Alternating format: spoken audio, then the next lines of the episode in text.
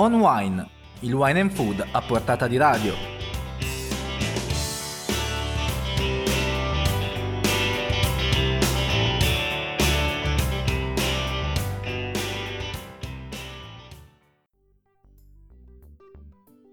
Serata a tutti gli ascoltatori, torna come ogni venerdì On Wine, rubrica di notizie e curiosità sul mondo del vino e del cibo in onda su Wine News TV. Oggi 12 luglio cominceremo con una notizia che ha fatto esultare i produttori e imprenditori delle colline del Prosecco di Conegliano e Valdobbiadene, diventate ufficialmente patrimonio dell'umanità. Ci spostiamo poi in Canada dove crescono i consumi di spumanti con l'Italia leader davanti a Francia e Spagna, per poi tornare in Italia, precisamente a Barolo, dove nei giorni scorsi si è tenuto il clou di Collisioni, il festival agri-rock che unisce musica, cultura, cibo e vino e di cui Wine News è media partner dell'evento. Abbiamo intervistato vari personaggi, tra i quali Ian D'Agata, editor di Venus e Decanteri a capo di Collisioni Wine and Food, lo scrittore alpinista Mauro Corona e il giornalista e scrittore Beppe Severnini. In chiusura la nostra immancabile agenda degli eventi selezionati per voi da Wine News. E allora non resta che alzare il volume, rilassarsi e si comincia!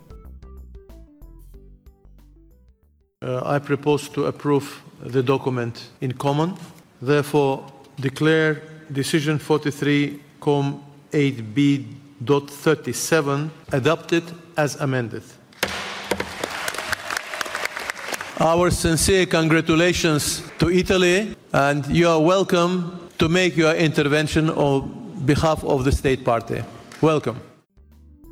Con questo breve intervento la Commissione UNESCO riunita a Baku in Azerbaigian ha dichiarato le colline di Conegliano e Valdobbiadene patrimonio dell'umanità. Un riconoscimento che premia la tenacia e la capacità di rivedere il dossier a un anno dalla bocciatura della prima candidatura e che ha mandato in estasi la delegazione italiana guidata dal ministro dell'agricoltura Gianmarco Centinaio e dal presidente della regione Veneto Luca Zaia, ma anche di produttori e imprenditori direttamente interessati che sentiti da One News hanno espresso il loro orgoglio di essere protagonisti di una terra terra che è diventata patrimonio dell'umanità, ma anche la consapevolezza che molto del merito va a chi quelle vigne ripide scoscese le coltiva da anni, e poi la convinzione che quel paesaggio e quel territorio ora vanno tutelati e valorizzati ancora di più, e la voglia di affermare che questo è il territorio dove c'è la storia, l'origine di tutto e dove il prosecco è superiore.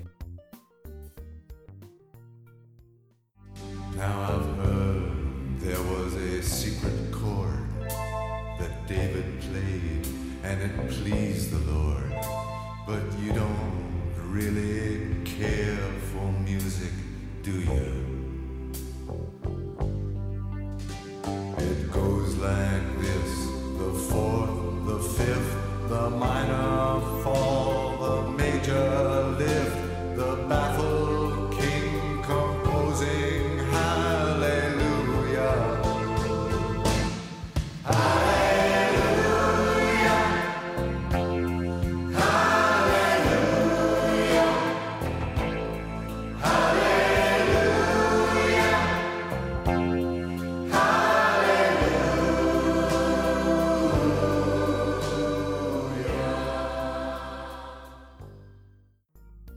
Ci spostiamo adesso in Canada, la terra che ha dato i natali a Leonard Cohen, cantautore scomparso quasi tre anni fa che ha scritto tantissimi brani, tra i quali Alleluia, uno dei più famosi e certamente più riprodotti da altri cantanti. Il Canada, dicevamo, è l'ultimo degli esempi che mostrano una tendenza che non sembra arrestarsi, quella degli spumanti, motore dell'export italiano e mondiale di vino negli ultimi anni. Nel paese dell'acero rosso, infatti, crescono consumi e consumatori di bollicine, con il prosecco, neanche a dirlo, sugli scudi e sempre più amato soprattutto dai giovani. Sono trend che emergono dal focus sugli sparkling wine nel mercato canadese firmato da Wine Intelligence, un paese, quello nordamericano, dove l'Italia nel primo trimestre 2019, secondo i dati Istat analizzati da Wine News, ha spedito bollicine per oltre 7 milioni di euro. In Canada, negli ultimi 10 anni, il numero di consumatori di bollicine è cresciuto di quasi 2 milioni di persone e l'80% dei consumi di sparkling wine sono di vini importati, con l'Italia al vertice vertice assoluto, il 33% della quota di mercato in volume, davanti a Francia e Spagna. E a proposito di spumanti, per l'Italia è arrivato anche un prestigioso riconoscimento internazionale. Ferrari, leader del Trento Doc, per la terza volta è Sparkling Wine Producer of the Year nel concorso internazionale che si chiama The Champagne and Sparkling Wine World Championship, la più prestigiosa competizione dedicata alle bollicine, ideata da Tom Stevenson. 185 medaglie d'oro e 212 medaglie d'argento premiate nel concorso di questo anno, con vini da 18 paesi, e per la prima volta dall'inizio della competizione l'Italia ha superato la Francia per numero di medaglie. La cerimonia di premiazione sarà di scena il 4 novembre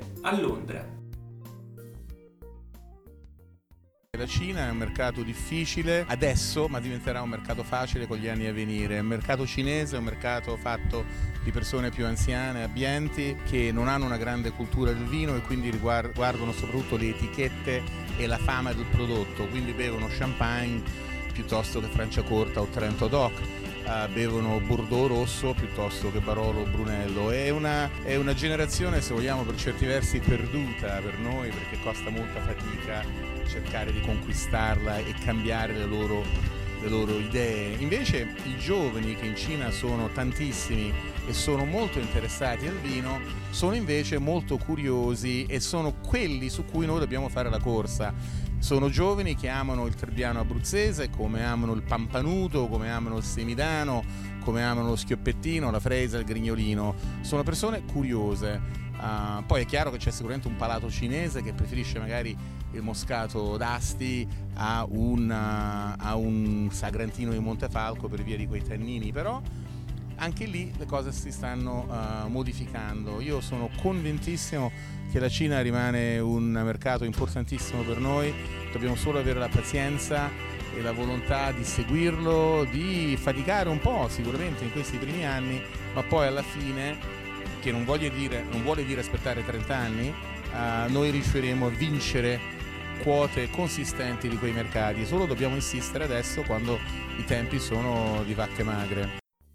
Si parla di Cina e di mercato cinese con Ian D'Agata, editor di Venus e Decanter e a capo di Collisioni Wine and Food. D'Agata, in una lunga video intervista disponibile su winenews.tv, ha trattato anche di tanti altri temi, soffermandosi sul fatto che non basta il nome o la fama, non è sufficiente l'etichetta. Il vino italiano, se vuole crescere ancora sui mercati più solidi, deve andare all'estero con vini che parlino dei nostri territori e che siano ben fatti. Non basta più dire Chianti Classico il Valpolicella, bisogna parlare innanzitutto di qualità sottolinea D'Agata, molti vini che portano questi nomi prestigiosi non sono all'altezza di quello che dovrebbero essere, per conquistare mercati avveduti che oggi bevono Barolo ma un domani possono benissimo innamorarsi dello Chablis o dei vini della Loira o del Pinot Nero o del Central Otago. Un concetto forte che mette il bel paese noico di fronte a una realtà decisamente più complessa di quanto si possa immaginare a prima vista. Se in Cina il tempo e le nuove generazioni sono destinate a premiare la ricchezza del vino italiano, spiega D'Agata, i mercati maturi come UK e USA ci sono problemi un po' più delicati da gestire. Hanno una grande conoscenza dei vini di buona qualità di tutto il mondo e in questo senso non tutti i vini italiani sono all'altezza. Ho l'impressione che i, le piccole comunità non abbiano più interesse generale alla politica cioè la politica, e mi dispiace dire la politica in senso generale, perché sembra un, la politica non ha interesse ad agire là nelle, nelle piccole comunità che messe assieme creerebbero valori, creerebbero soldi, l'artigianato, le, no, tu non puoi sacrificare dei malgari che fanno dei prodotti eccezionali e siccome non hanno le piastrelle nel, nel laboratorio lo fanno il formaggio, le piastrelle alte 1,70 m li fai chiudere la coda. Queste sono leggi imbecilli che lo diceva Henry David Thoreau, ribellatevi nel suo libro Disobbedienza civile. Quando una legge è imbecille, creata da imbecilli, perché gli imbecilli creano una legge generale, ma capisco, non lo so, alla Parmalat, ma un malgaro che fa del formaggio buono, che non è mai morto nessuno per malattie indotte dal formaggio, dal burro, dalla ricotta, lascialo stare Così hanno ucciso la montagna, la montagna in generale, ma non solo la montagna, la pianura, il mare. Mauro Corona, scrittore, alpinista e soprattutto voce delle comunità agrarie di montagna e di mare, a One News mette l'accento su un mondo ormai incapace per tanti motivi di tutelare e difendere quel patrimonio di produzioni agricole senza il quale, banalmente, non ci sarebbe la vita. I paesi, spiega Corona, hanno delle risorse da recuperare, prodotti da riscoprire e su cui costruire delle economie, ma non con l'obiettivo di fare soldi. Si dovrebbe imparare a lavorare la terra per guadagnarne il tanto che basta per vivere, così ce ne sarebbe per tutti e soprattutto si potrebbe potrebbe lavorare tutta la terra, non solo quella dei territori più remunerativi, come Barolo.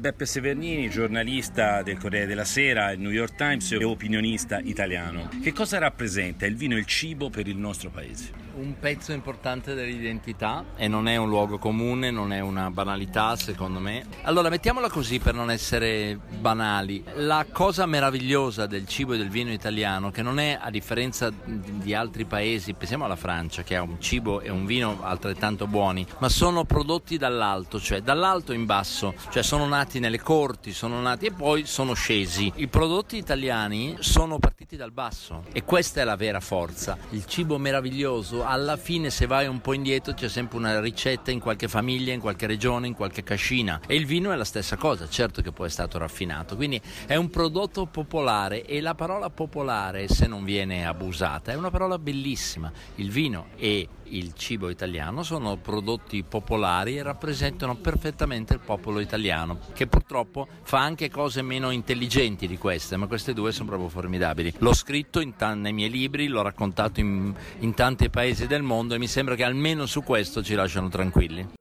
Il vino e il cibo italiano, che nelle sue mille espressioni nascono quasi sempre dal popolo, sono elementi importanti dell'identità degli italiani, capaci di rappresentare al meglio il bel paese nel mondo. È il pensiero a Wine News durante collisioni di Beppe Severnini, nome di punta del giornalismo italiano, firma del Corriere della Sera e dell'International New York Times e autore di diversi libri che analizzano l'essere italiani nelle sue evoluzioni, guardando a media, stile di vita, ma anche a piatto e al calice. Sul modo di raccontare il vino, il cibo, i territori e le loro storie, Severnini Bernini pensa che siamo bravi, ma dovremmo lavorare di più sull'estero, raffinare il messaggio e forse semplificarlo. Quindi da un lato semplicità, ma anche diversità, perché in Italia si cerca di valorizzare la biodiversità, i tanti vitigni autoctoni e così via. Semplicità e complessità non sono due parole che si contraddicono, spiega Severnini. Il contrario di semplicità è complicazione che va evitata a tutti i costi. La complessità invece per fortuna esiste. Pensiamo solo al Barolo, è un mondo che non si finisce mai di scoprire scoprire ed esplorare. E viva quindi la complessità, ma se nel raccontarla la complichiamo, facciamo un autogol, conclude Severnini.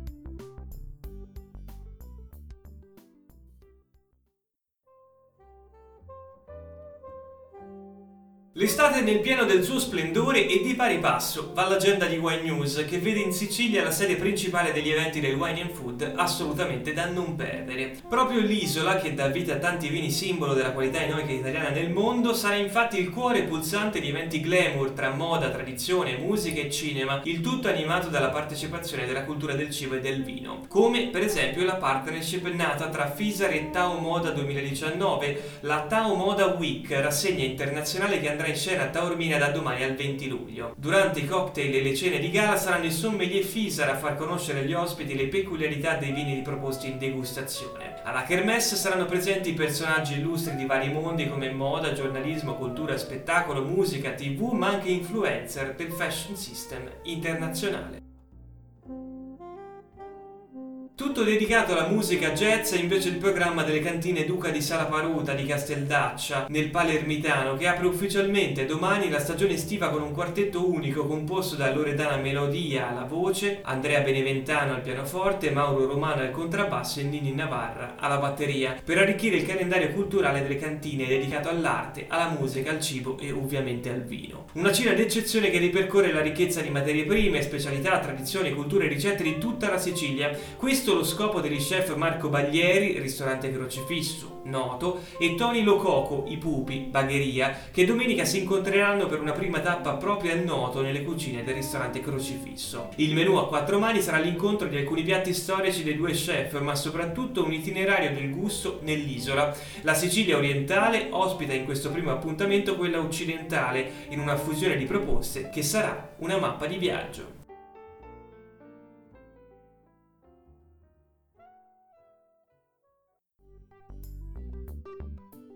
E siamo arrivati alla fine della puntata di oggi di On Wine. Prima di chiudere ricordo come sempre di seguire il sito, newsletter e social di Wine News per sapere tutto quello che succede su Wine Food in Italia e nel mondo. Noi ci vediamo il prossimo venerdì, un saluto a tutti e un buon fine settimana.